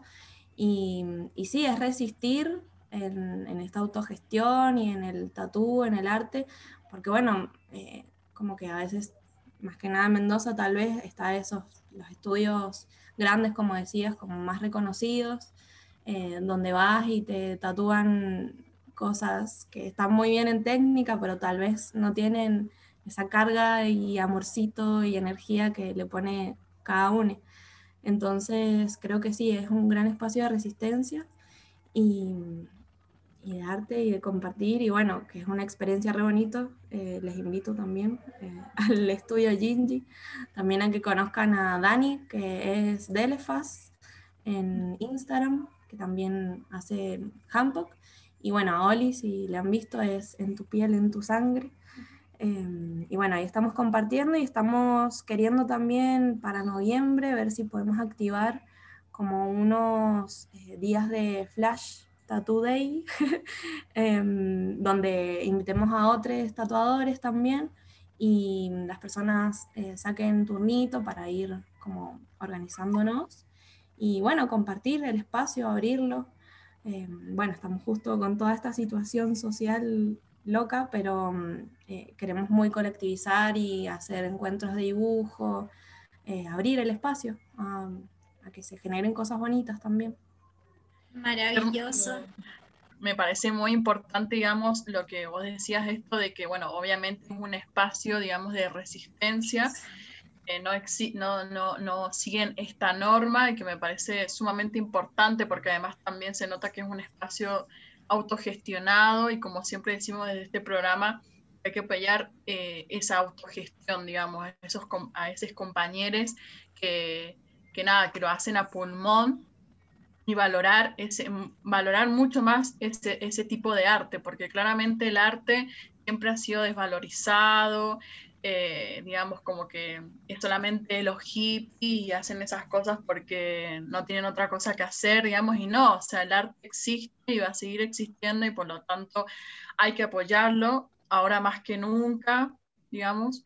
Eh, bueno, y otra de las cosas también que te quería preguntar es cómo es el proceso del momento de ponerle un precio, digamos, a ese arte, porque por lo menos a mí me pasa que es muy difícil, digamos, eh, como ponerle precio a eso, ¿me entendés? Como, como cuánto vale y mm, si te ha pasado en situaciones en las cuales, no sé, alguien se quiere tatuar y te dice, no, es que me parece muy caro, o, o no me podrías hacer una rebaja, o no sé, cosas así.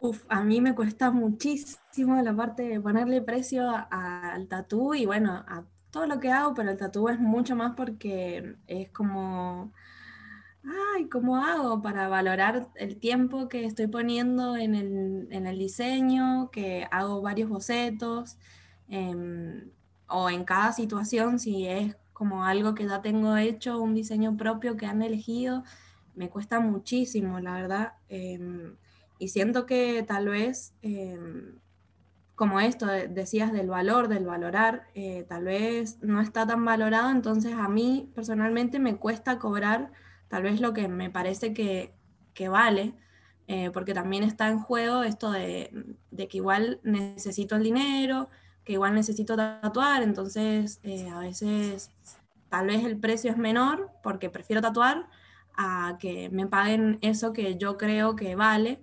Em, pero bueno, no me ha pasado igual que me digan, no, me parece muy caro, eh, no, no puedo, como que igual las veces que sí he cobrado lo que me parece las personas han estado súper de acuerdo y me han dicho, sí, es eh, tu trabajo, es hermoso lo que haces. Entonces, bueno, por ahí está bueno, pero están muchos factores ahí en juego eh, del valor, que es súper abstracto y subjetivo. Sí, totalmente. Eh, Nexi, recién nos comentabas esta idea que tienen para noviembre de hacer el, el día de flashes y, que la gente vaya también conociendo más el estudio. Em, ¿Cómo ha sido también la experiencia de tu actuar o este espacio colectivo que van formando em, a propósito de la pandemia? ¿Cómo lo han podido llevar? Y también preguntarte em, qué rol ha tenido el tema de las redes sociales para ustedes en el sentido que que a través de las redes sociales también se puede colectivizar y compartir el arte que ustedes van creando. Bueno, eh, con respecto mm, a, la condición de tatuar en pandemia, y aparte que se formó, empezó en junio el estudio, lo, empezamos a crear ahí, em, estuvo difícil eh, que personas asistieran, como que no fue que no fue nadie, pero sí eh, estábamos ahí como, ay, ¿cómo hacemos em, con todo esto? Porque igual tenemos las condiciones de higiene, nos organizamos, tenemos como, eh, bueno, un grupo en WhatsApp y unas gridas ahí como para decir, bueno, tengo un turno este día, esta hora, y tratar de no interponernos para no eh, cruzar muchas personas en el estudio. Pedíamos que fueran en lo posible sin acompañantes, todas esas condiciones eh, de, higiene, que, de protocolares también, de, poder tatuar en pandemia. Em, pero bueno, también resistiendo ahí estos meses, hasta hoy como que lo hemos podido llevar adelante, han ido saliendo turnos y también agradeciendo a esas personas que, que se animaron y que fueron y que confiaron.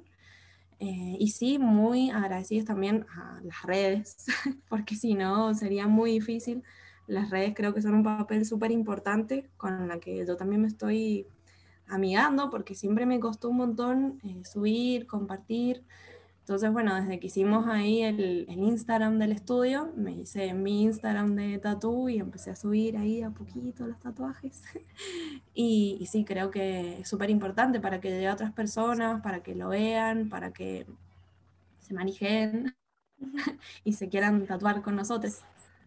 Y totalmente. Eh, creo que una de las, de las cosas esto de la ventaja de la, de la virtualidad, digamos, que por ahí permite llegar las cosas a un gran, digamos, un gran número de, personas, o sea, un público bastante, bastante grande. Eh, a mí por lo menos eh, me ha parecido hermoso todo esto que has dicho y que la verdad que lo rescato un montón porque ojalá que más personas, digamos, animen a tatuar y como que empiecen a valorar, digamos, este arte y el arte en sí, digamos que, como decíamos recién, o sea, el arte va a seguir existiendo y me parece que, no me parece, es algo importante, digamos, y que obviamente en la, en la sociedad en la que vivimos, que está tan, tan acelerada, y tanto esto del capitalismo también, y, que por ahí, no sé, las... Eh, siempre todos los empresarios y todo esto, como que dejamos de lado eh, estas cosas. Entonces, como que también esto de la pandemia debería servirnos para también descubrir, digamos, esa parte de arte que cada uno debe eh, seguramente tiene y, no sé, como animarse también a hacer las cosas que uno, eh, que uno quiere, digamos, o sea, como vos te animaste, digamos, a tatuar, y valorar lo que el otro hace. porque he visto también, por ejemplo, por eso te preguntaba esto de si te había pasado em, que, no sé, que te dijeran que es muy caro, qué sé yo, porque he visto que otros tatuadores como que les ha pasado constantemente esto de que les dicen que es muy caro, que si le pueden hacer una rebaja, eh, no sé, hasta el punto, no sé, por ahí de tratarles mal, cuando en realidad es el arte y, es su trabajo y es su tiempo, digamos. Claro, claro, además la conciencia, claro, de eso vivimos y también es algo que van a llevar para siempre en sus pieles y creo que eh, si alguien quiere tatuarse tiene que ser consciente de que mm, a quien elige y el precio que cobra es porque se va a llevar un trabajo hermoso, va a llevar algo en su piel hermoso y no cualquier cosa que después se va a querer tapar. No sé, es como eh, también eso, valorar que el tatú no es cualquier cosa y que si lo quieren llevar, eh, también es necesario valorarlo y, y, bueno, hacer el esfuerzo y pagarlo y si no, no sé, también nosotros por lo menos siempre estamos abiertos al, trueque, al intercambio, no solo el dinero, entonces, eh, bueno, tal vez otras personas que tatúan no, pero, pero creo que hay otras posibilidades también de intercambio y que sea recíproco y que podamos tener todos, eh, no sé, la, eh, sí, esa reciprocidad. Totalmente, Nexi, esto que, que comentas recién es súper interesante porque también es como a, partir de esto, por ejemplo, la posibilidad del trueque es correrse de estas típicas lógicas neoliberalistas de comercio y producción. Y por otro lado, creo que algo que también mencionaba es muy importante como el valor que se le da al tatuaje y como el sentido que se le da, porque muchas veces la gente, la gente que portamos tatuajes como que nos dicen, ah, pero no sé, por ejemplo, con la Sila que somos estudiantes de medicina, de repente nos dicen, ah, pero ustedes por ser eh, por tener tatuajes no van a tener el, mismo valor o no se les va a creer profesionales. Entonces, ¿no? Como sacarle ese sentido tan prejuicioso al tatuaje y, no sé, cada uno se, tatúe, se tatúa en un instante particular de sus existencias. Eh, muchas veces el tatuaje marca un hito en particular, alguna reflexión, meditación, y cuando justamente esto puede ser eh, plasmado con, tanto amorcito y cariño, eh, es algo maravilloso y súper transformador. Ay, sí, la verdad que sí, es, es hermoso. Yo personalmente también tengo varios tatuajes y todos han sido ahí en algún momento de mi vida que algo pasó y que, bueno, mm, me quiero tatuar, quiero esto porque siento esto. Y bueno, hay veces que igual no, hay personas que ah, solo necesito tatuarme, quiero tatuarme lo que sea, pero está buenísimo eh, ese valor y, y, esos momentos de la vida que quedan ahí marcados, un proceso que tal vez lo sintetizamos o lo plasmamos ahí en la piel con un tatu. A mí me encanta, tengo ahí varios recuerdos de momentos eh, y procesos de mutación en los tatuajes. Eso es sumamente hermoso y cuando alguien, alguna persona te, comprende lo que realmente quieres que sea plasmado en tu piel, tiene un valor aún más maravilloso porque es como, no sé, después lo miras y dices, comprendió lo que yo quería transmitir y además me, hace más consciente de mi propio recorrido. Eso creo que es invaluable, ¿eh? es lo, más maravilloso de este acto de crear en sí. Ay, sí, sí, la verdad que sí, es muy bonito. Y, y bueno, también esto con lo que decías de que son estudiantes de medicina y que por ahí dicen, ay, no, eh, no sé, lo que decías, que no lo quiero repetir. Ah, no, creo que tienen que deconstruir las personas en sus mentes ese prejuicio en cuanto a los tatuajes. Es como que ya todos nos estamos tatuando y, va más allá de, lo bien y lo mal. Como que también somos libres de elegir lo que hacemos con nuestros cuerpos y, y el tatuaje es muy bonito. Así que... Sí, totalmente. O sea, todavía, bueno, creo que últimamente, en este último tiempo, como que se va sacando ese tabú y ese estigma que tiene, pero bueno, claramente aún hay personas que te discriminan por eso, o que piensan que no vas a ser una, no sos una buena persona, o que sos, no sé, un, alguien malo porque tenés tatuajes, como no, o sea, los tatuajes son parte de mí, pero no significan que por eso, no sé, te voy a lastimar o cualquier otra cosa, sino sacarle ese tabú y ese estigma y entender que es un arte, digamos, y animarse también. Claro, sí, totalmente. Nexi, para quienes están escuchando este programa y quieren conocer más en profundidad tu arte o incluso tatuarse contigo, eh, ¿dónde te pueden encontrar? ¿A través de qué red social? Estoy en Instagram, me pueden encontrar em, como Nexi eh, Hand Pocket, es con 2N, 2X, punto Hand Pocket. Yo creo que si ponen Nexi con 2N y 2X va a aparecer o el mío personal o el de Tattoo, y ahí me pueden encontrar.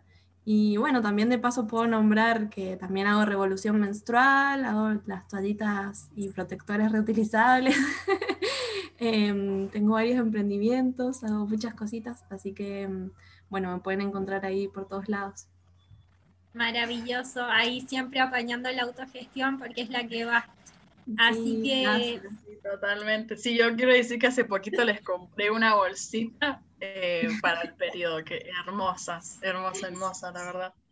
Ay, sí, gracias, gracias, gracias por eso y por el apaño siempre, por compartir, difundir los emprendimientos autogestivos. Sí, totalmente. Eh, bueno, Fabi, no sé si vos querés preguntar algo más. Eh... estoy con el corazón muy llenito, de verdad que escucharte y compartir este rato ha sido sumamente enriquecedor. Como que cuando pensamos el espacio dijimos sí o sí hay que conversar con Nexi, así que nada, agradecerte desde todo el corazón. Realmente lo que, decía la Sila, yo también lo pienso, tu arte es precioso, em, nada, eh, transmite un montón, toda esa minuciosidad, sobre todo en los tatuajes de plantitas, son, ay, son preciosos. Yo la verdad es que los miro y me quiero tatuar todo. También. Gracias. Así que bueno, muchas gracias por, compartirnos eh, también tu experiencia en esto del transitar por el arte tatuístico, eh, contarnos la experiencia también de, cómo ha sido colectivizarse en Gingy, ahí lo dije bien. Eh, y, muchas gracias por también este espacio de, amor y encuentro, así que nada, alegría también y abrazo genuino desde todas las pibis para ti. Ay, muchísimas gracias. Yo también les abrazo desde mi corazoncito. Y bueno, gracias, gracias, gracias por este espacio y por valorar y por sus palabras de amorcito. Em, me encantaría tatuarles cuando quieran. Eh, las plantitas son mi pasión. Siempre quiero eh, plantar plantitas y tatuar plantitas. Las amo. Así que eh, ojalá que muchas personas quieran tatuarse plantas. Sí, totalmente. Yo ya, ya, te voy a pedir un turno dentro de poco. Ay, sí. Sí, sí, sí. Hagámoslo. Bueno, gracias, gracias, gracias. No, gracias a vos. Y bueno, nada, como esto, recordar a la gente que apoyemos más los espacios autogestionados, que apoyemos el arte, que claramente ha sido eh, constantemente, digamos, em, no sé, estigmatizado y también constantemente, bueno, lo vimos hace poco con esta ley que querían sacar nueva educación. Así que nada, apoyemos, apoyemos el arte, que es totalmente importante, no solamente las matemáticas y la lengua, sino el arte también. Eh, y nada, como agradecerte totalmente y desde el corazón que te hayas tomado un tiempo para, para poder entrevistarte. La verdad que, que muy agradecidas. Ay, gracias a ustedes, gracias, gracias. Y sí, ojalá que se empiece a valorar más el arte, em, que es como lo que nos hace bien también, el corazoncito y a la existencia. Si no, ¿para qué? Tantas cosas feas que, bueno, un poco de amorcito y colores y cosas bonitas hay que ponerle a la vida. Así es. Y sobre todo en esta pandemia, que igual estar en confinamiento ha sido duro y complejo, creo que las artes en general nos han permitido subsistir y resistir, así que a seguir también abriendo nuestras sensibilidades a, estas expresiones y con el corazoncito muy lleno de amor y, armonía. Em, decirles que nos encontraremos la próxima semana en un nuevo capítulo de Tanga al Aire en Pandemia, explorando más un poco estos registros de las artes musicales, escenográficas y el teatro. Así que para seguir reflexionando y pensando, eh, buen fin de y nos veremos próximamente. Chau. Chau, chau.